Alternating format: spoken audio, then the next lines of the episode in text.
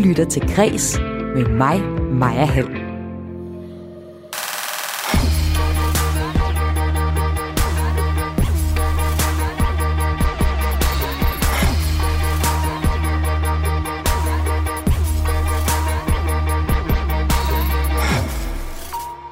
Først var han rumvæsenet Ziggy Stardust. Senere var han The Thin White Duke, og så var han bare sig selv. Og gennem næsten et halvt århundrede var han en af verdens mest betydningsfulde musikere.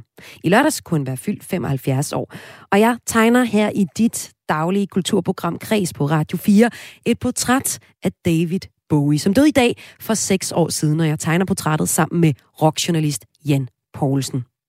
Men inden jeg kommer til den historie, så skal det her i kreds handle om, hvem dronning Margrethe er som kunstner. Og det skal det i anledning af, at hun i den her uge holder sit 50 års regentjubilæum. Det faktum, at hun er dronning, det er fuldstændig umuligt at skille fra hendes praksis som kunstner. Og derfor er hun kompleks og svær at anmelde, mener kunstanmelder Mathias Kryer, som jeg har med her i Græs først i udsendelsen. Og sidst i programmet, der får du en øh, kulturanbefaling om at tage på uldspænderi, og det kan du gøre på Fyn. Jeg hedder Maja Hall. Velkommen til Græs.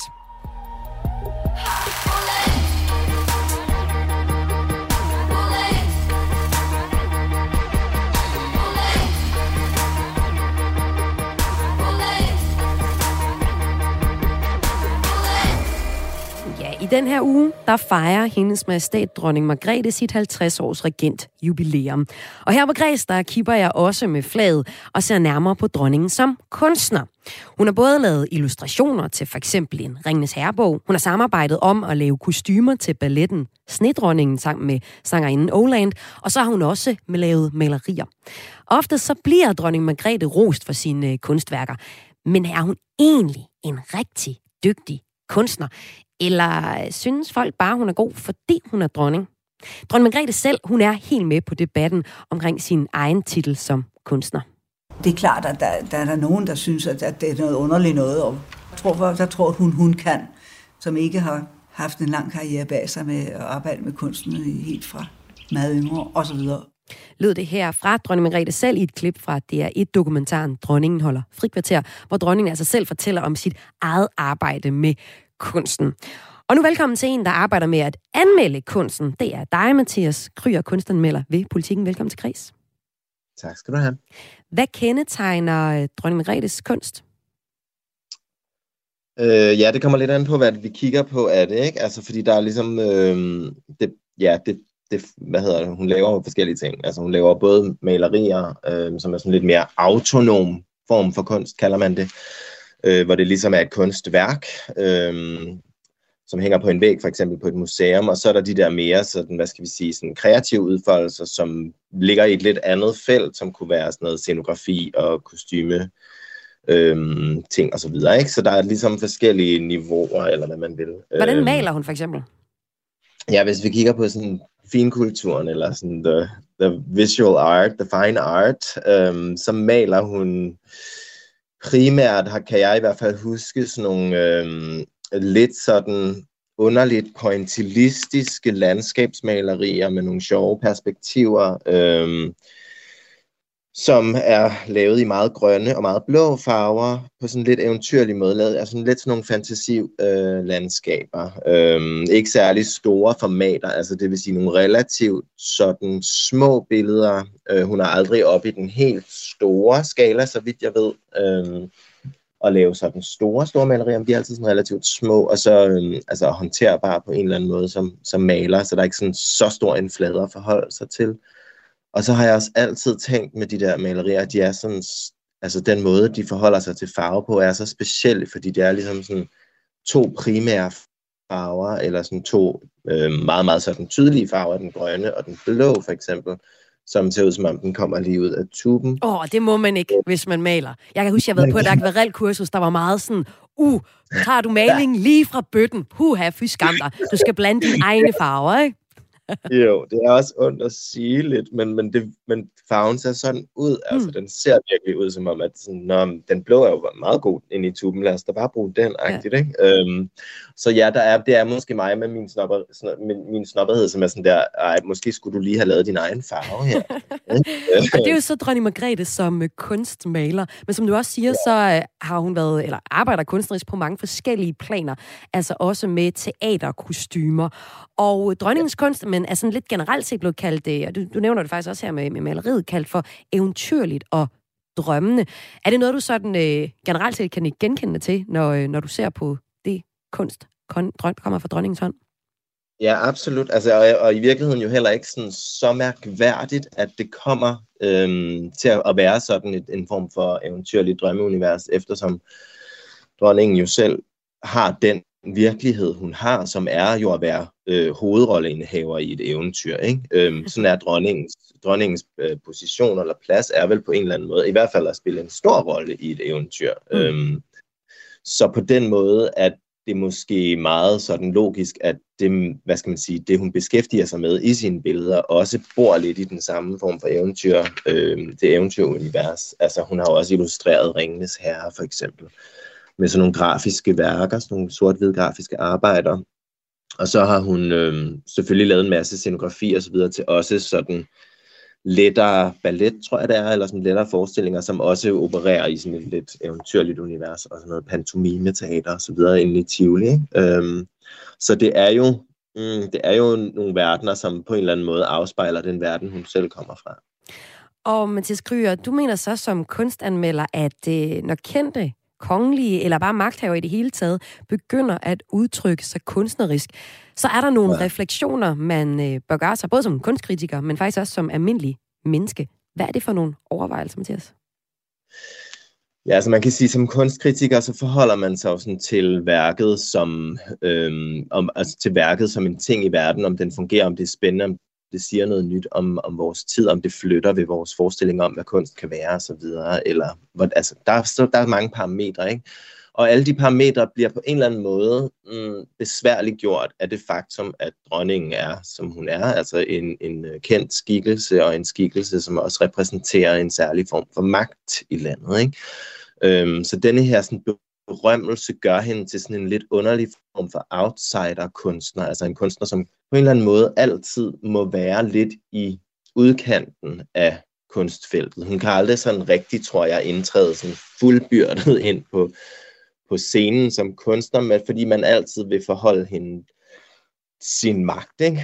i første omgang. Og, og det gør det ekstremt svært for det første egentlig at se på, jamen er det her egentlig god kunst? Altså så det, så det spænder egentlig ben både for, for, for det kritiske blik, som vil være måske generøst, eller som vil være sådan, wow, måske er det her mega flot-agtigt. Øhm, så du tror ikke, du er mere kritisk over for dronningen og hendes... Øh, ikke... sådan en, ja til, at man lige sådan ser lidt hårdere på det, eller, sådan, eller måske faktisk bare har svært ved at se på det. Ikke?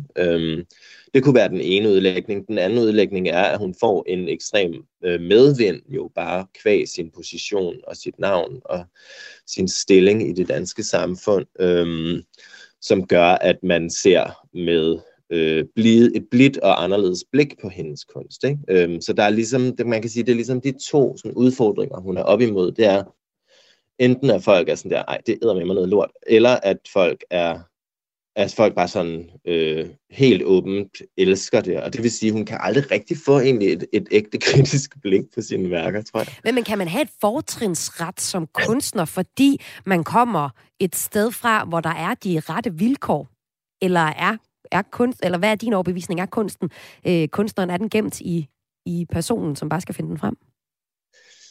Altså, ja, det er jo en, en lang diskussion om, om kunstneren og kunstværket, om de to ting hænger sammen. Og da jeg gik på Københavns Universitet og lærte om, om kunsthistorien, der var der lidt en tendens til at sige, at, øh, at kunstneren ikke var så vigtig, men at man skulle udelukkende se på værket.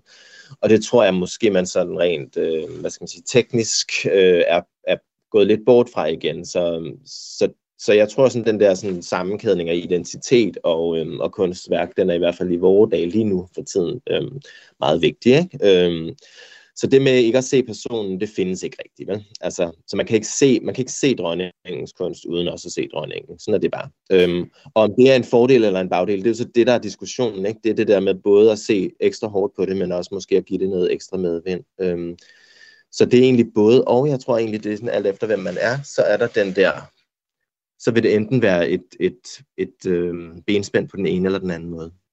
Du skriver selv i en artikel fra sidste år i Politiken, efter du har set nogle billeder på arken af dronning Margrethe, at øh, man ikke skal være nogen usædvanlig, øh, nogen usædvanlig begævelse for at se, at der ikke er tale om den store avantgarde-kunst. Så mm. hvad er du kommet frem til? Er dronningen en dygtig kunstner eller en dygtig bluffer, Mathias Krøger?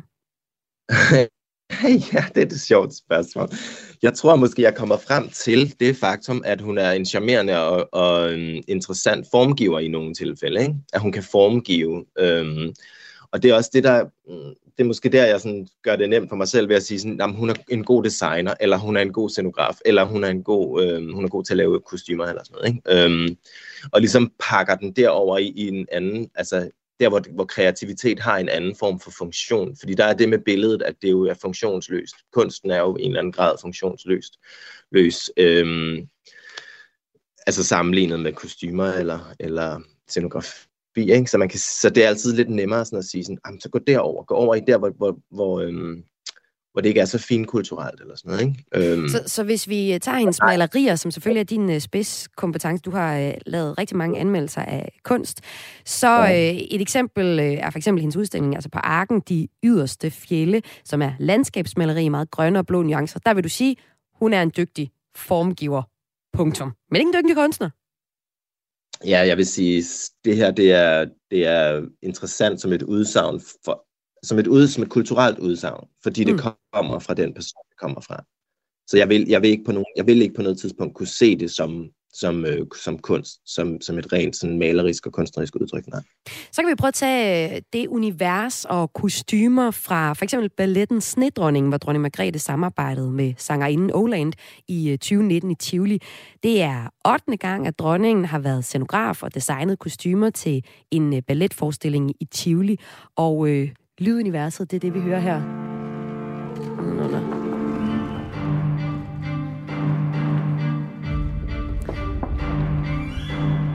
Mathias Gryer, hvad kendetegner hendes øh, arbejde som formgiver, for eksempel når hun laver kostymer og ballet?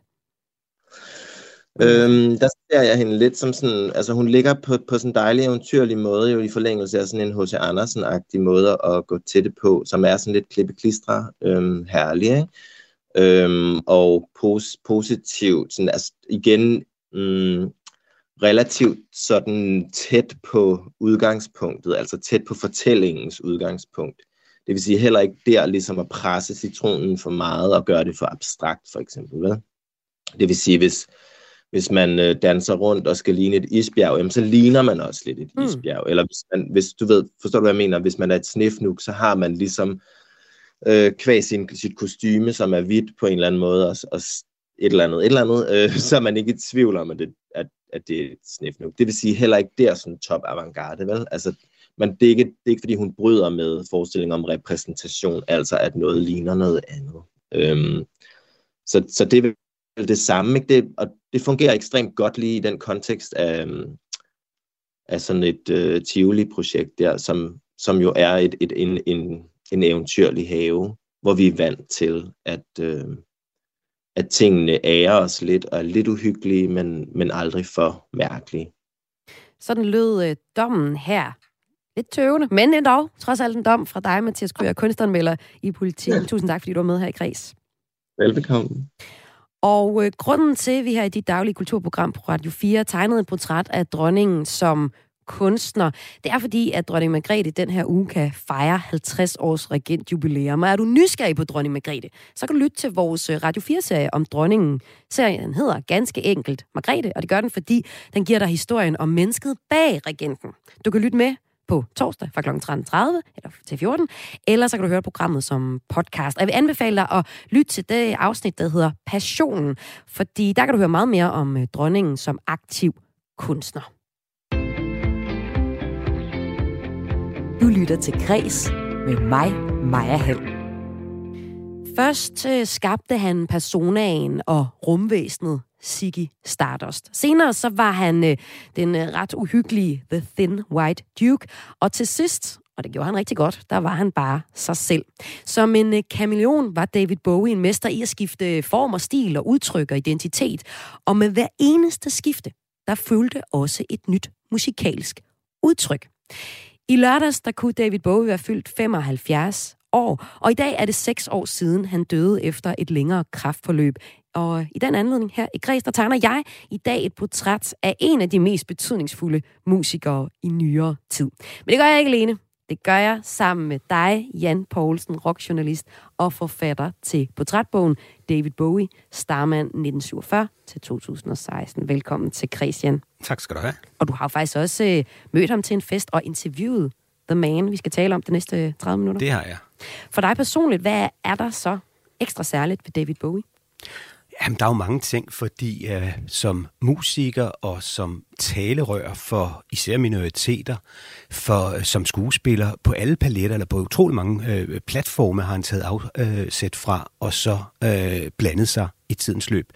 Udover det, så kan man sige, at hans hovedmetier er jo musikken, øh, som du også antyder i, din, i dit oplæg her. Og, øh, og der har han jo skabt nogle værker, som står så kolossalt stort i rockhistorien og i populær øh, musikhistorien, øh, er der ikke ret mange oppe på det niveau, og det er ikke bare et værk, altså et hovedværk, det er adskillige LP'er, der står og knejser stolt på toppen af tinderne. Du siger minoriteter. Hvad mener du, han har gjort for minoriteter? Jamen, det man skal huske, det er selvfølgelig, da han kommer frem der og, og øh, starter med sin den første rolle, han spiller, eller sit første alter ego som Ziggy Stardust, øh, der bliver han jo et øh, talerør for hele den seksuelle frigørelse af seksuelle minoriteter i øh, 70'erne, som jo blomstrede op der, og øh, han blev et forbillede for mange, som havde måske svært ved at bekende deres seksualitet, i hvert fald i offentligheden. Og, og der blev han ligesom en af mange øh, klynget sig til, og øh, det, han var så åbenlys om det, det gav jo sindssygt meget omtale, ikke mindst øh, i England, hvor han jo kommer fra. Og, og med til den historie hører jo selvfølgelig også, at man skal tænke på, jamen, hvad var det for en verden i 1972? Hvordan så den ud? Og hvis vi bare ser øh, på England, og det var jo først i England, han blev rigtig stor. Der går nogle år, øh, inden han faktisk slår igennem i, i resten af Europa og, øh, og i USA og, og i Asien. Men på det tidspunkt i 72, der skal man jo tænke på, øh, hvordan så det ud derovre, og indtil 1967, der havde homoseksualitet for eksempel været forbudt ved lov alle steder i Storbritannien. I 67 bliver det så tilladt i England og i Wales. Men hvad med Nordirland og hvad med Skotland? Der bliver det faktisk først tilladt ved lov i 80 og 82. Det vil sige, på det her tidspunkt, hvor han i gåseøjen springer ud, og der er en grund til at sige det i gåseøjen, men da han springer ud og ligesom går ind og tager den rolle og optræder meget androgynt i kvindetøj og med mascara og meget make-up og farvet hår og dametøj, vil man jo nok sige, eller nogen vil sige, selvom han jo hævdede, at det bare var en kjole for en mand. Øh, da han gør alt det her, der gav det jo sindssygt meget omtale i England, fordi man var i den øh, periode øh, på det her plan med, at homoseksualitet, det var altså forbudt ved lov, stadig på det her tidspunkt i to af de fire lande i Storbritannien. Og gennem øh, sin næsten 50 år lange karriere, der har David Bowie lavet i alt 28 studiealbums, der har været med til at øh, ændre både vores øh, kulturforbrug, men jo også den måde, vi øh, opfører os på som mennesker. Du er allerede inde på det øh, her. Han har mhm. samarbejdet med en lang række superstjerner, fra Queen til Mick Jagger til Danske Kashmir også. Og øh, for nylig, der blev hele hans bagkatalog af sange solgt for godt halvanden milliard kroner. Men øh, hvis dig, der lytter med, ikke lige er kommet i gang med at lytte til David Bowie, så øh, er det nu, du skal spidse øre. Hvis du er kommet i gang, så kan du også godt lytte med. Fordi øh, sammen med Jan Poulsen, som jeg er med her i kreds nu, der gennemgår jeg den næste halve time David Bowies karriere og mange genreskift, han har lavet. Hele syv har vi kogt, øh, eller kogt det ned til, kogt det op til, har vi fundet frem. Og fra hver periode, der har Jan valgt en sang, som er karakteristisk for perioden, og som jeg spiller et klip af, øh, så nye lytter også kan danse et indtryk af, hvornår de skal stå på øh, Bowie-toget. Første periode har vi allerede taget lidt på hold på nu. Det er perioden fra 1967 til 1973. Det er der, vi møder Ziggy Stardust. Den øh, første periode øh, starter her i 67, hvor Bowie udgiver sin, sit første album, som slet ret hedder David Bowie. Og i store dele af de næste øh, 5-6 år, så optræder Bowie som rumvæsenet øh, Ziggy Stardust og spiller med øh, bandet The Spiders from Mars. Jan, han eksperimenterer med, med køn og seksualitet i den her periode. Prøv lige at beskrive, Hvad øh, er der i Ziggy Stardust garderobeskab øh, her i 67? Jamen, det var jo lidt inde på før, men lad mig lige slå fast, det er jo først der i 72, at han for alvor begynder at spille de her roller. Mm. De første år, og det er jo netop som resultat af de første år fra 67, hvor du siger, at han udgiver sin første plade. Der udgiver han jo så et par albums yderligere, som ikke bliver noget hit. Han ligger ligesom i slipstrøm med noget andet. Det vil mm. sige, at han er hele tiden et skridt bagud udviklingen. Han sidder og laver hippieplader i 69, han begynder at spille hård rock i 70, som de andre startede på i 68. Og der er det så, han tager sit liv og sit udtryk op til revision og siger, fandme nej, nu er det mig, der skal udstikke retningslinjerne for, hvor musikken skal bevæge sig hen. I er velkommen til at følge mig, det er mig, der udstikker linjerne. Mm. Og der er det så, han opfinder det der altså ego. Øh, Ziggy Stardust, det gør han i 71, men tager først, præsenterer ham først for offentligheden der i starten af 72. Og i hans garderobe der, jamen der var simpelthen, var lidt inde på før, alt muligt forskelligt tøj. Han havde forskellige øh, designere, øh, både fra England og også lidt senere, altså et år senere fra Japan, som øh, skræddersyede simpelthen øh, tøj, haute couture øh, til ham. Og det kunne være meget farvestrålende, det kunne være øh, sådan todelte øh, sæt, øh, det kunne være kjoler, deciderede kjoler, øh, det kunne være, det kunne også være øh, almindeligt, i gåsøjne almindeligt, altså bukser, og så kunne han have plateaustøvler på, igen meget farvestrålende, meget farverige. Vi skal tænke på også der i 72, da han kommer, der, der bliver han ligesom synonym med et nyt musikalsk udtryk, man kaldte glam eller glitterrock. Øh, og der var selvfølgelig andre på banen, men Bowie han, han byggede måske bare lidt et intellektuelt niveau oven på genren, ellers i sammenligning med mange af de andre, der, der var inden for det område. Og den bølge øh, eller bevægelse, kan man måske også sige, skilte sig ud fra tidens øvrige rockmusik ved at være, jeg vil næsten sige tredimensionel. Vi er jo i en tid før videoen, men det vil sige, Bowie forstod godt det, at der var mere end musik og tekst. Der var også den der visuelle identitet, eller det visuelle udtryk. Og derfor var han jo meget bevidst om, at han skulle se og agere anderledes. Det vil sige, han tog en rolle på sig. Han påtog sig en rolle, eller han tog en maske på, og så spillede han de her roller. Og, og det gør han jo så med kolossalt stor succes, øh, som Ziggy Stardust, som ligesom ikke ligner noget andet. Altså, som jeg sagde lige før, øh, rødt, øh, øh, hvad hedder det, orange-rødt, stridende hår, flot makeup og så de her meget, meget, meget farverige øh, dragter eller klæder, han var i, øh, havde på. Og hans band på det her tidspunkt, Spiders from Mars, øh, lignede jo også det, som de faktisk hed Spiders from Mars. Jamen, de lignede mm. nogen, der var dumpet ned fra en anden planet. De så meget anderledes ud. Rockmusikken dengang var meget endimensionel. Det var 4-5 meget slanke, unge mænd med meget langt hår, med virkelig stramme jeans og virkelig kropstætte t-shirts. Det var røvkedeligt at se på, rent udsagt. Deres musik kunne være god nok i de her bands, og hvis du så tænker på, eller lytterne tænker, men hvad var det for nogle bands? Jamen, det kunne være Deep Purple, det kunne være Black Sabbath, det kunne være Uriah Heep, det, det kunne være nogle af de der store Led Zeppelin, altså store britiske bands, som virkelig solgte plader i stort antal, både i England og også uden for England.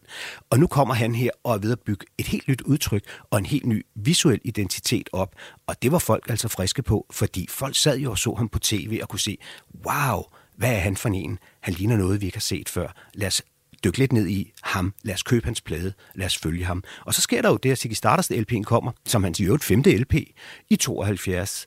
Og øh, bliver det år, han bliver det års bedst sælgende navn i England. Det gør han også i 1973. Han turnerer ustandsligt i de her halvandet år, han er ude at spille små 200 koncerter, øh, både i England og i USA og i Asien og Japan. Og han bliver større og større, hvor han kommer. Man kan simpelthen følge turnéplanen. Flere og flere vil gerne se denne her øh, mand, som ikke nok med, han kommer fra en anden planet. Han har også sagt, han er, eller pressen har skrevet, han har ikke sagt det, pressen har skrevet, han er homoseksuel. Sådan en skal vi ud og se, fordi det er jo ovenikøbet forbudt. Så man kan simpelthen følge turnéplanen der fra januar 72 73 til juli 73, at han optræder større og større steder i takt med, at flere og flere bliver nysgerrige og har lyst til at se ham, opleve ham live, og selvfølgelig også købe hans plader. Så han bliver det største navn i den periode.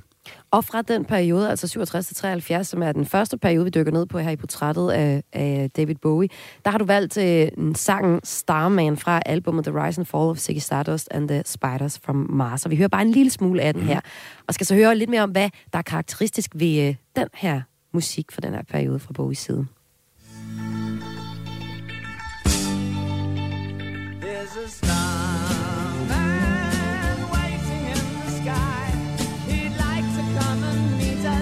everything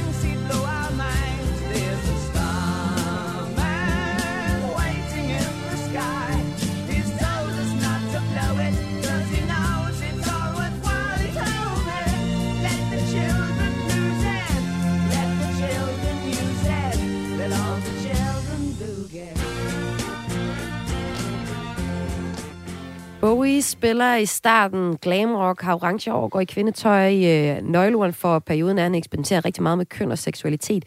Hvordan hører man det i øh, tekstuniverset, Jan? Ja, men det hører man jo ikke sådan direkte. Øh, jo, altså til dels, men det er ikke det, der fylder det meste i tekstuniverset. Øh, der er han mere ude, altså pladen der, Ziggy Stardust, er jo blevet omtalt som et konceptalbum, altså et album med sammenhængende historie, med en start og en, og en midterhistorie, så en afslutning. Og det er det ikke. Det er, det er en fortalelse, det er en historie, der er blevet genfortalt så mange gange, men den er ikke sand. Det er numre, der er sammenstykket. Selvfølgelig er der nogle fællesnævner. Øh, alene det, at, at fire ud af LP'ens numre indgår ordet star i nogle af titlerne. Så der er nogle fællesnævnere, men, men det er ikke et konceptalbum.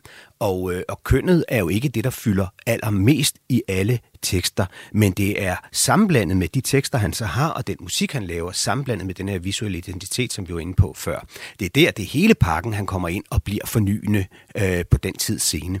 Og Starman, det er jo så lige præcis den sang, der gør, at han slår igennem, og den blev faktisk ikke noget hit her i Danmark, men den blev spillet på Danmarks Radio dengang i 72, hvor den kom. Og det tror jeg for mange, og også for mig selv dengang, var øh, første øh, møde med øh, David Bowie. Musik Musikken, når du hører den, og, og lige den lille snut, du spillede af sangen, det er jo ikke fordi, det er væsens forskelligt fra så meget andet, jeg vil næsten sige popmusik. Det balancerer jo mellem rock og pop, men er måske lige mere pop i dag med, med nutidens øh, ører. Men øh, det er meget mødekommende. Det er meget svært at have noget imod den musik, fordi han har et fantastisk melodisk øre. Han skriver spændende tekster, og der, ja, der kan indgå køn i en køn, øh, men der kan også indgå andre ting. Øh, og så er han spændende i interviews, fordi af hans referencerammer og den platform, han står fra, der forstår han at hive inspiration fra alle hylder, og især fra mange af, af de hylder, som minimand ikke kender. Det vil sige, udtrykket, også når han er ude i at, at møde medierne og pressen, øh, er helt anderledes, end hvad man ellers øh, har hørt. Der er ligesom en ekstra dimension på Bowie allerede på det tidspunkt i 72. Og det er der jo med Ziggy Stardust-figuren, som han øh, får succes med, men så også beslutter sig for at slå ihjel mm. live på ja. scenen til både publikums og bandets store forbløffelse, hedder det, øh, til en koncert øh, i London i øh, 73, der mm. proklamerede han øh, ja, nu er det slut med det. Og øh, det er det så også nu, for her i Kreds, så kommer vi så videre til anden periode. Det er fra 74 til 76. Young American. David Bowie, han er født i øh, 47 i London, og det er også her, hans karriere så tager sin begyndelse. Men så flytter han til Los Angeles, og i 74 udkommer albummet Diamond Dogs, som så bliver startskud til den næste periode, vi rykker ned i. For efter han har lagt øh, Ziggy Stardust... Øh, rummanden i kisten, jamen øh, så kommer der en øh, ny karakter, der flytter ind. For efter han flytter til USA og ikke længere optræder som Ziggy Stardust, øh, der bevæger han sig også væk fra glamrocken og kvindetøjet, og også musikken ændrer karakter. Vi øh, kan prøve at lytte til lidt fra øh, sangen Fame fra albumet Young Americans.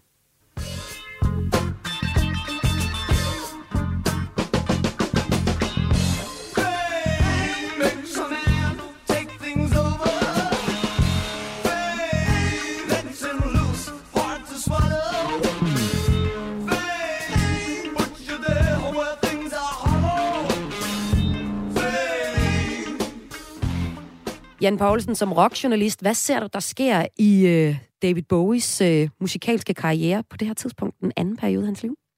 tydeligt at høre her med det her eksempel, at der har han over i et sort univers. Vi er over i noget soulmusik, påvirket af meget af det, han oplever i USA på det her tidspunkt. Men jeg vil lige knytte en kommentar til dit mm. oplæg her til den her sang, at det, er, det, det, det er lidt svært at sætte grænser på, fordi det, der er så fantastisk med, med Bowie op igennem mm. 70'erne, hvor han fornyer sig hele tiden, nærmest fra plade til plade, det er, at det er flydende overgangen. Mm. Så man kan sige det sådan lidt billigt, at, at når han laver en ny plade, så er der lidt aftryk fra den forrige i, og på den her nye plade er der så også et fodspor, der peger hen i, eller et aftryk, der peger hen i, i retning mod den næste plade. Så overgangen fra Diamond Dogs, Diamond Dogs er jo som sådan ikke en rendykket soulplade, som Young Americans er. Der er stadigvæk reminiscenser af glam rock øh, i Diamond Dogs, hvor sangen Rebel Rebel er måske hans sidste store glam nummer, som mm. er nærmest en generationshymne. Ja. Men samtidig udstikker han også nogle linjer mod det sorte univers, og det skete løbende i 74 på en lang turné, han var i USA. Og der kan man simpelthen følge den turnéen fra de første koncerter til den næste del til den tredje del af, af, af turnéen, og alle tre perioder er for evigt på officielle liveplader, man hvis man er interesseret kan gå ud og købe. Så da Young Americans så kommer i 75, der er han fuldstændig optaget af det her sorte amerikanske univers, altså soulmusik især. Og det lyder absurd her i 2022 at snakke om sort musik og hvid ja. musik, fordi det er jo bare musik. Ja, mm. det er bare musik, men mm. igen, der skal man huske, hvad er det for en tid? Lidt eller det, jeg snakkede om før med homoseksualitet i England i 75 i England, der havde man sorte radiostationer, og man havde hvide radiostationer. Og ja. det var utænkeligt, at en hvid musiker lavede en sang, der kom på øh, de sorte radiostationer, og næsten også omvendt. Jeg ved godt, jeg overdrev en lille bit smule. Der var jo nogle crossover-tilfælde. Men i det store hele, så var sorte musikere blevet spillet på sorte radiostationer, og hvide på hvide. Og så kommer Bowie som en, visuelt set måske nok den mest hvide musiker, man kan forestille sig, øh, kommer så og begynder at lege med de sorte rødder, med sort musik. Han har i mange omgange spillet og turneret med sorte musikere. For ham har der ikke været nogen forskel. Jeg vil næsten sige, for ham er et menneske et menneske uagtet køn og religion og race, hudfarve, alle de der parametre, fuldstændig fløjtende ligegyldige. Bowie har været nysgerrig på alle parametre. Han har taget de folk ind, han kunne bruge. Og han er så blevet optaget af den sorte musik, altså af soulmusik. Så han tager øh, til Philadelphia, øh, som er et af epicenterne for den slags musik, øh, eller for meget en sort musik gennem årene, og indspiller med flere musikere, der øh, hænger ud i de studier dernede, for ligesom at få denne her øh, ryggraden i det nye udtryk, at, at det skal selvfølgelig være autentisk. Han var selvfølgelig bevidst om sin egen herkomst. Han vidste jo godt, at han ikke var en øh, sort øh, soulmusiker, der var vokset op øh, i, et eller andet, i et eller andet sydstat. Han vidste godt, at han kom fra London. Øh, så derfor omtalte han jo også selv sin øh, musik som plastic soul. Mm. Og det er så senere han blevet brugt sådan lidt nedsættende, men det er altså ham selv, der kaldte det plastic soul. Andre nøjes med at sige, som man jo også havde gjort om andre musikere, blue-eyed soul. Altså her der er altså en, som ikke er sort-sort, men øh, som alligevel øh, laver sort eller indspiller sort musik. Og, og nu siger du nedsættende. På det her tidspunkt i Bowies karriere, der begynder at komme øh, de mange kritikere, som jo også findes, som siger, at øh, Bowie er sådan en plastikfigur og et, et kapitalistisk produkt, og der ikke er særlig meget dybde i ham. Nej. Er de kommet på det her tidspunkt? Nej, nej, nej, nej. Du skal tænke på, Young Americans LP'en, og lige den sang, vi hørte en snud af, Fame, mm. det blev faktisk hans første hit i USA, som gik helt øh, nummer et på hitlisten. Fordi, i forlængelse af det, jeg lige sagde lige før, det lykkedes faktisk for ham at få et hit både på de, øh, både, undskyld, både på de hvide og på de sorte radiostationer, og det var uset dengang. Mm. Så Fame stryger til tops på, på den rigtige, altså salgslisten Han skal lige op og ramme ja. det, det helt store, før vi kan være kritiske overfor ham. Ja, er den til men selvfølgelig kan du sige, der sad der nogle fans, og jeg vil da sige, hvis, når jeg tænker tilbage, øh, jeg var jo ret glad for Bowie allerede, det er jo så fra, fra starten af, eller midten af 73, mm. hvor jeg bliver fan, og har fulgt, fulgt ham og købt ham øh, plade for plade. Jeg kan da godt øh, indrømme, at da jeg fik uh, Young Americans og hørte det der uh, soul-udtryk, der var jeg, jeg, jeg vil ikke sige, det var en dårlig plade, fordi det, det var jeg for lille eller for, for umoden til at vurdere, men jeg var lidt skuffet over, at det ikke var det her uh, Wham Bam, Thank You Ma'am, glam rock, mm. som man havde fået på de forrige plader. Men Young Americans er et fantastisk album, og, og modtagelsen af den uh, var god dengang. Og, og Jan, så bliver du så udfordret igen, fordi så kommer der tredje periode, hvor han igen skifter en lille smule i genre. Det er perioden, vi kommer til nu her i Græs portræt af uh, David Bowie. Fra 1975 til 76, så kommer der The Thin White Duke. Det er en periode, hvor Bowies uh, kokainforbrug kulminerer. Det gør det i 1970'erne, da han begynder at identificere sig som den her The Thin White Duke, og øh, udgiver et af sit øh, mest anmelderroste album, Station to Station. Han har selv udtalt, at han i den periode levede af cigaretter, mælk, peberfrugter og kokain. Sikke en menu. Og uh, The Thin White Duke er så den her rigtig mørke periode, du så blev udsat for som, øh, som lytter. Og Bowie klæder sig i perioden konsekvent i hvid skjorte, sort vest og tilbagestrøget hår og en øh, smøg i munden. Og øh, er jo ikke længere det her spraglende væsen, som fik verdenssamfundets opmærksomhed lige øh, for et øjeblik siden. Hvad er The Thin White Duke for en karakter, Ja, men det er jo den her figur, han, han spiller, påvirket af, af, af den her interesse, han har, eller der, der ligesom vokser hos ham der i, i midten af 70'erne. Han flytter fra USA tilbage øh, til Europa, og han er meget optaget af ikke mindst mellemkrigsårene, altså mellem 1. og 2. verdenskrig, og, og det, der foregår i Tyskland. Og det er der flere grunde til. Øh, en af dem er blandt andet, han er ja, ikke besat, men meget, meget, meget glad for Christopher Isherwoods øh, to bøger, øh, Mr. Norris skifter tog og Farvel til Berlin, og det er jo de to bøger, der, der danner rammen for den film, der kommer senere, der hedder Cabaret, med Liza Minnelli i rollen. Og hele det her meget dekadente miljø, der er i Berlin, øh, som man jo også øh, så her for nogle år siden i Babylon, øh, Berlin-tv-serien, hele det der dekadente miljø, hvor der er, bliver taget chancer, og hvor der bliver leget med identitet og med køn og øh, i en misbrug af den ene og den anden slags, og der er højt til loftet den er han meget optaget af. Han er meget optaget af perioden her. Der er jo selvfølgelig blevet udlagt, ja, men hvad er det for nogle højre sympatier, han har, fordi der sker jo noget i Berlin i 1933, og, og der var selvfølgelig også nogen, der fremturede, den, øh, fremturede dengang med, at Bowie måske havde nogle nazistiske eller højre radikale tendenser. Jo tak, Uh, men, men dem har der ikke været belæg for, og, og de er blevet afvist gang på gang.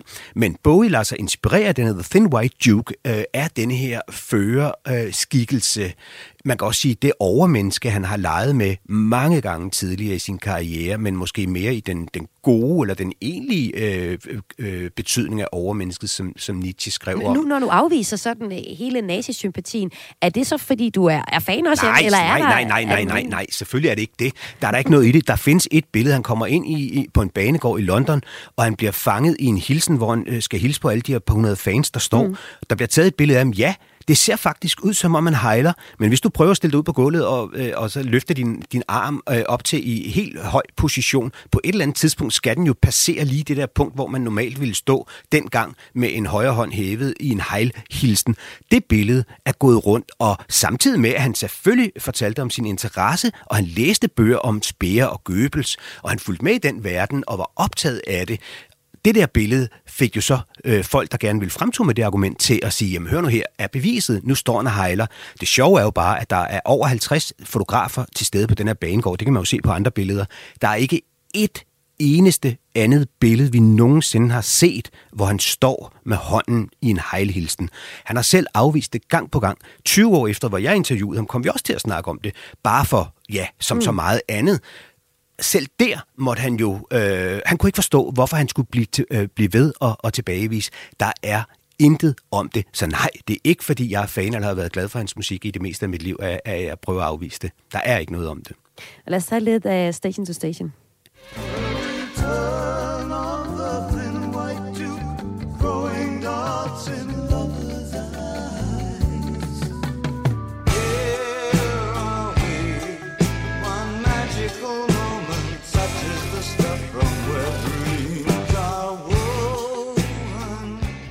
Og Jan, efter Station to Station, så flytter David Bowie sammen med sin gode ven, punkmusikeren Iggy Pop, til Berlin for at blive stoffri. Når vi snakker om, hvor, hvor god en idé det er at blive stoffri i Berlin.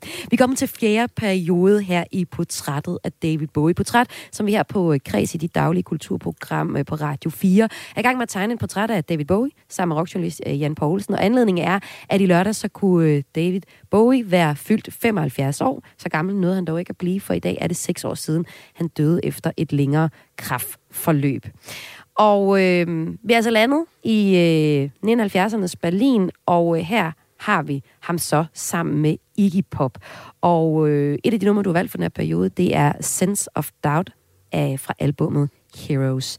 Et øh, fire minutter lang nummer, som vi lige kan høre lidt baggrund herfra, hvor øh, Bowie overhovedet ikke synger. Det er bare sådan et lydunivers her. Vi kan lige høre lidt af det.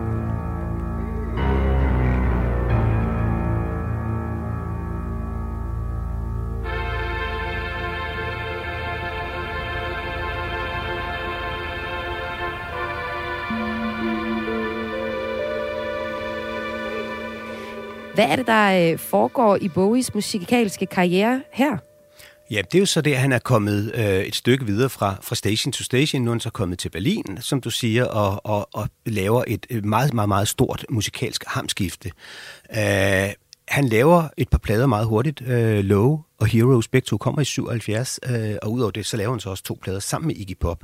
Så inden for ni måneder kommer der faktisk fire plader, der er signeret Bowie, eller hvor han er kraftigt involveret i, i sangskrivninger og indspilninger. Og på de her to plader, der kommer i hans eget navn, øh, der øh, er han meget optaget af det, han jo også har hørt, der har fundet sted i Tyskland, øh, med forskellige bands, øh, overvejende instrumental musik, øh, eksperimenterende ude, hvor teksterne bliver øh, kørt øh, ned, eller bliver i hvert fald neddroslet. Teksterne har han jo altid også eksperimenteret med på mange måder, ved at blandt andet øh, inspireret af, af den amerikanske beatforfatter Burroughs, har han jo brugt cut-up-teknik, hvor han ligesom tager øh, nogle ord og lægger ud, nærmest kaster ned, ryster i en pose og får dem ud, og så får han nogle andre tekster. Øh, og det fortsætter han lidt med, så Low LP'en, den første fra Berlin, er en meget tekstfattig LP, og Heroes som sådan er også ret tekstfattig ved at halvdelen af begge plader er instrumentale i det store hele siger jeg, der er en undtagelse, men i det store hele er begge plader instrumentale på en side, og der er sange øh, på den anden side med øh, med vokal på.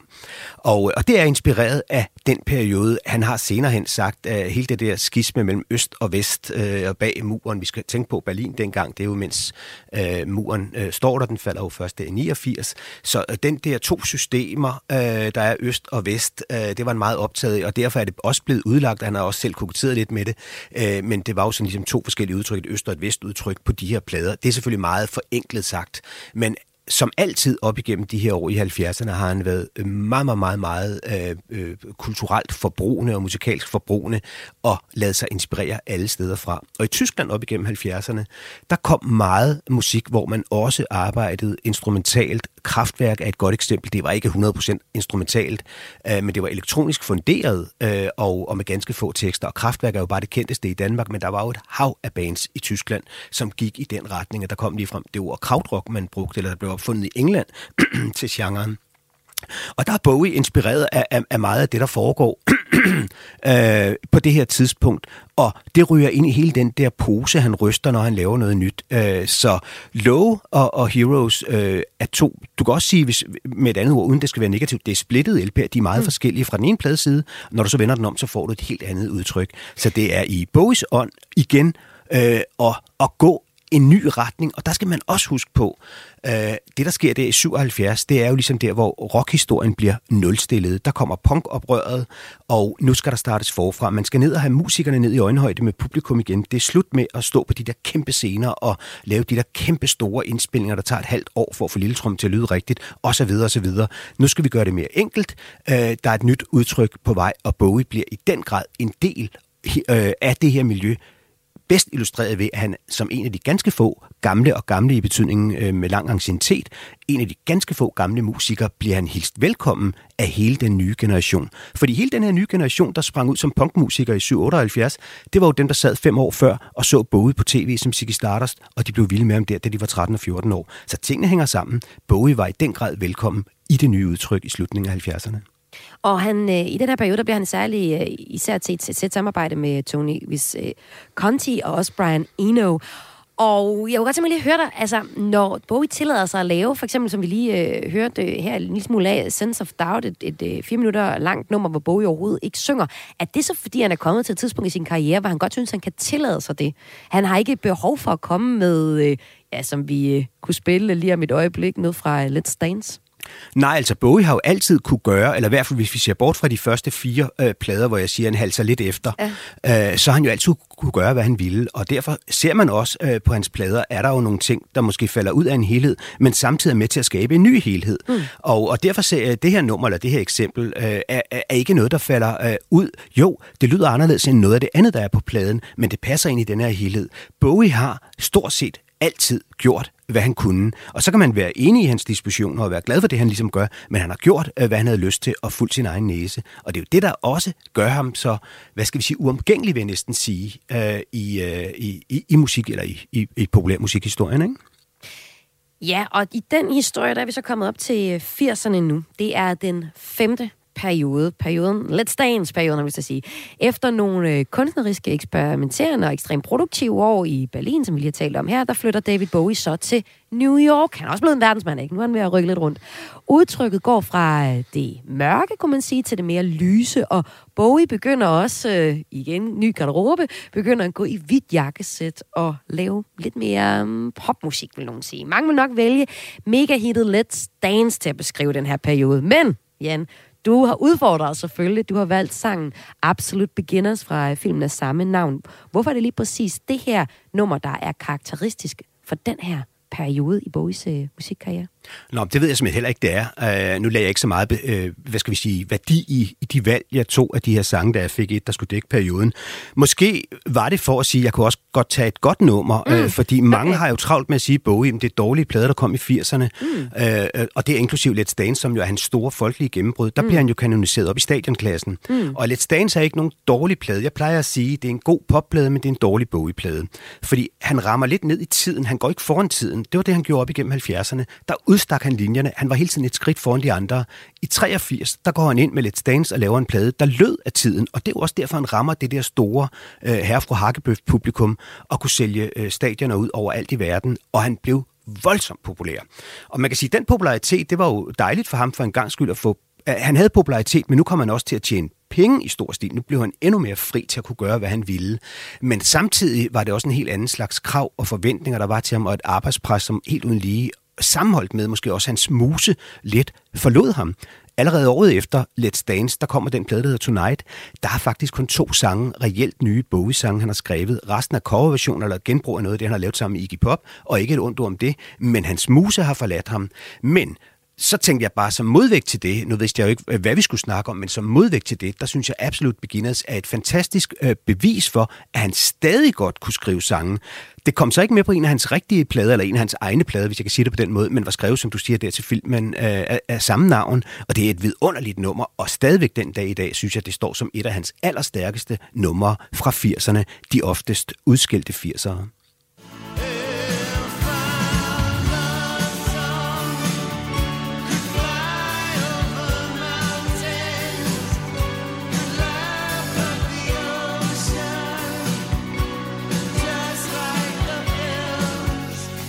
Og Jan, så er der så øh, det dårlige Bowie-album, men det gode pop-album øh, Let's Dance fra 83, som bliver Bowies bedst sælgende med 10 millioner eksemplarer på verdensplan. Men øh, så er der de to efterfølgende albums, øh, Tonight og Never Let Me Down, der ikke bliver så store succeser. Du nævner jo også det her med, at det er de dårlige 80'ere for Bowie. Men vil du egentlig som rockjournalist, Jan, sige, at Bowie på en eller anden måde mister pusten her i løbet af 80'erne? Ja, ja, i den grad. I okay. den grad. Og det bedste af det hele, det er, at han er klar over det selv. Mm. Fordi da han laver Never Let Me Down, der kan han godt se, at han har meldt sig op i et hjørne, ikke skal melde sig ind i, øh, eller op i. Og, øh, og så siger han, hvordan nulstiller jeg? Hvordan kommer jeg i gang igen? Hvordan kan jeg ligesom kickstarte min karriere igen? Selvfølgelig kunne han se, at mange af hans fans havde forladt ham og brød sig ikke om de plader, men det kan han jo i grundlæggende være ligeglad med, hvis det var. Det kun handlede om succes. Men han synes heller ikke, det var så sjovt, de der alenlange øh, stadionkoncerter. Det er der meget, der tyder på, at det har også givet udtryk for. Så det han gør, han kan se, der er en ny skrift på væggen, der er noget rock, der er ved at, at, at ske, især i USA, der i sidste halvdel af 80'erne. Der kommer nye bands, der kommer nye udtryk. Dinosaur Jr., øh, Flaming Lips, The Pixies, nogle af de der bands, øh, han kan se, det, og det er i undergrunden på det her tidspunkt, det er før de brede øh, der kan han se, at der er noget nyt i gang. Så for ligesom at komme videre, øh, så siger han, at han skal også have et rockband. Hvorfor nævner du Flaming Lips? Jamen, det er bare som et af de der øh, bands, der kommer det i slutningen af 80'erne, selvom de først mm. bliver mainstream i, i slutningen af 90'erne. Allerede fra midten af 80'erne lavede de deres første plade i 85, og Bowie har jo altid haft antennerne ude. Han ved, hvad der sker i undergrunden. Så på det her tidspunkt i slutningen af 80'erne, der er det et af de rockbands, der kommer i USA, ligesom de andre, jeg nævnte. Og selvfølgelig øh, en, en håndfuld flere, mm. som han ligesom er ops på, der er med til at revitalisere rockmusikken efter de her 80'er, hvor poppen jo især fulgte øh, meget i medielandskabet, radio og på tv. Ikke? Så han har fanget det der nye signal med de her navne, eller nogle af de navne, jeg nævnte, at der sker noget nyt, og det vil han gerne være en del af.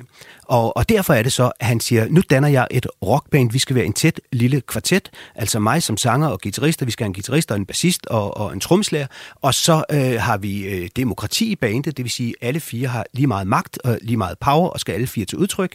Det blev bandet Tin Machine. Han lavede to rigtig dårlige plader. De er ikke så dårlige, som de måske var dengang, men hvis man hører dem og ser dem som værende nødvendige for ham at komme tilbage på sporet og lave rigtig betydende øh, musik, så er det vigtige plader, men de er øh, ikke blandt hans hovedværker, de 28 LP'er, du har omtalt, han har lavet. Øh, der er det sjældent, man ser dem rangeret, og nu snakker jeg bredt, det er ikke min smag, nu snakker jeg bredt. Det er sjældent, man ser dem rangeret op på øh, pladser over plads 20. Men så kommer vi til øh, den 6. periode i Bowies øh, karriere. Den der går fra, vi siger, 91 til øh, 2013, og har kaldt, øh, givet den overskriften Den ægte Bowie. Det er den anden sidste periode, vi skal ind i her i portrættet af øh, David Bowie. Og et portræt, der også lige har strukket sig over lidt flere minutter her i programmet i dag, så dig, der venter på at få en øh, anmeldelse af et uldspænderi, du må vente til i morgen med en kulturagent, fordi jeg lader lige øh, snakken om David Bowie fylde alle programmets øh, sidste minutter her. Selvom David Bowie er fra øh, uh, 1990'erne, øh, eller fra 1990'erne ikke eksperimenterer med udklædninger og forskellige identiteter på samme måde som tidligere, så øh, afprøver han ikke så stor overraskelse, fordi det er det, du har beskrevet hele vejen igennem den her snak, så afprøver han øh, stadig nye musikalske udtryk. Han danner bandet Tin Machine, som han udgiver to album med, og han prøver kræfter med blandt andet techno, drum and bass musik, inden han så vender tilbage til lidt mere sangbaseret udtryk med albummet Hours. Jan Poulsen, øh, Der er en lang periode med flere genreskift, vi har, vi har dækket der. Du har valgt, at vi skal høre en bid fra sangen Survive fra Hours. Hvorfor lige øh, det nummer her? Nå, det, det er et meget godt eksempel, det der sker her. I, i 97, der bliver han 50 år, og øh, det er faktisk et skillepunkt i hans karriere, som jeg ser det. Øh, alle de genre, du nævnte før, dem er han ligesom færdig med at, at rode med techno, drum and bass og, øh, og, og de her ting. Nu er han blevet 50 år. Øh, han laver en ny plade, den der hedder Hours, som kommer i 99. Og der er han ligesom i øjenhøjde øh, med sit eget liv. Han ser sig ind i spejlet, og han ser den person, han er. Altså den rigtige, nu sagde du den ægte David Bowie, det synes jeg er lidt voldsomt at kalde det, fordi altså, han har jo været ægte hele vejen igennem, mm. men han har påtaget sig roller, han har spillet. Ja. Men nu er han i øjenhøjde. Ja, men hvis jeg den, ser man... du ved, interviews med ham, ikke? Ja. så er der ligesom pakket, så er der rigtig mange lag af, af Bowie, man skal igennem, eller mange personer er sådan, i både den måde, han taler på, og den måde, han ser ud på. Og når jeg ser interviews sådan fra den her periode af, mm. så er det nok det, jeg mener med ægte, hvis ja. jeg skal forsvare okay. overskriften. Ja. Jamen, den, den, den, den køber jeg. Nu mm. ser han i hvert fald ind i et spejl, han ser sig selv, han ser den her øh, mand, på, der er blevet 50 år, og øh, nu, han skal ikke bevise noget mere. Han har skabt så mange store plader igennem tiden, spillet gode roller øh, øh, på film, har gjort det, han har haft lyst til. Nu har han fundet tilbage til den gamle muse. Han har fundet sin muse igen og skriver gode, sangbaserede sange. Nogle af dem peger lidt tilbage til, hvor han, hvad skal vi sige, i konstruktion, hvor han har været før. Og, og det er ligesom det, jeg vil give et eksempel på. Også fordi, at det interessante er, at det er i 99, da den her plade kommer. Der spiller han faktisk sin sidste koncert i det forrige årtusind. Øh, den spiller han her i København på Vega. Og der oplevede man jo også en helt anden Bowie, end man havde oplevet ved alle de tidligere besøg. Mm. Netop en Bowie, der var i pagt med sin alder og det ståsted, han var på det her tidspunkt i sit liv. Jeg havde mødt ham kort for inden og interviewet ham, og, og snakket også lidt det der med, ikke for at skulle gøre en karriere op, men han var trods alt blevet 50 og udgivet alle de her mm. plader. Hvad, hvad, hvilke drømme har man, når man har solgt så mange plader, været så populær? Hvilke drømme har man tilbage? Og der sagde han helt kort, jamen han havde kun drømme på det familiære plan. Det var, han, han var jo lige blevet gift der 7 år forinden med Iman, fotomodellen. Øh, så hans drømme gik nu på, at han ville godt øh, have et familieliv, han ville godt have flere børn. Han havde jo det en søn. ville han lige have, da han var 50. Ja, altså han havde fået en søn i 71, men ja. han har aldrig rigtig været far for den her søn, nej, nej. fordi han havde travlt med at være popstjerne der i 70'erne. Så han mm. ville godt have flere børn, og han når jo også at få en datter med Iman i år 2000. Mm. Så det var hans drømme, og det flugter jo helt fint med, at han lavede den her plade Hours i 99, som er sangbaseret.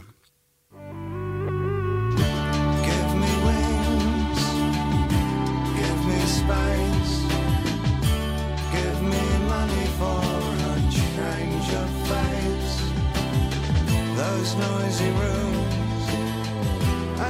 and passion. I loved you. Og Jan, så kommer vi til den syvende periode, 2016. Det er der, der bliver sat et punktum for den 8. januar 16, der udgiver David Bowie albummet Black Star på sin 69 års fødselsdag, og to dage senere dør han af sin kræftsygdom. Jan Poulsen, Blackstar er et af de øh, eneste bogalbum, hvor øh, der ikke er et billede af ham på coveret. Og i nummeret Lazarus starter han med at synge Look up here, I'm in heaven. Prøver Bowie at fortælle os, at han snart skal dø? Det ved vi jo ikke. En ting ved vi. Jeg ved godt, der er mange myter, der er konspirationsteorier. Han har tilrettelagt sin øh, død, og man har talt om, det var dog en boisk måde at dø på. Ja. Og det er altså noget sludder.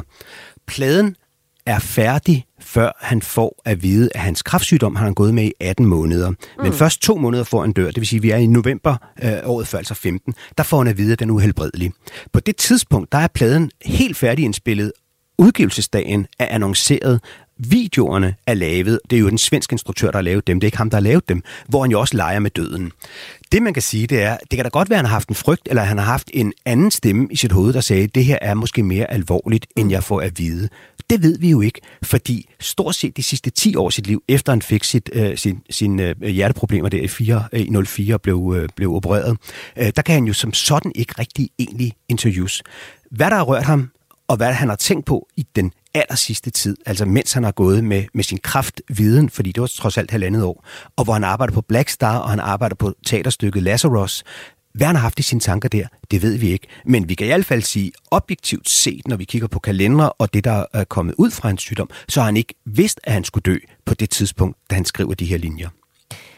Jan Poulsen, døden det bliver punktummet for øh, David Bowies øh, musikalske karriere. Og jeg vil sige punktum i snakken om ham nu. Tusind tak, fordi du var med her i Kreds på Radio 4. Du er altså rockjournalist og forfatter til portrætbogen David Bowie, Starman, og har været med til at tegne portrættet af øh, Bowie her seks år efter. Er Selv tak.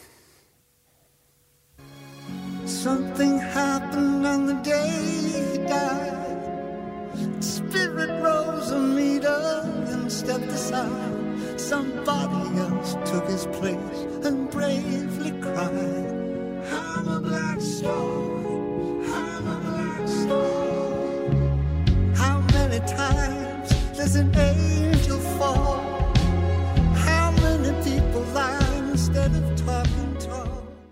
Og det var også alt, hvad vi nåede i Kreds her, de daglige kulturprogram på Radio 4. Et program, der i dag var tilrettelagt af Lene Grønborg og Søren Berggren Toft. Og mit navn, det er Maja Hall. Jeg har været din vært de sidste 55 minutter. Der igen i morgen kl. 14.05. Hvis du ikke kan vente så længe, så find dig endelig programmet som podcast, der hvor du plejer at lytte til podcast. God eftermiddag.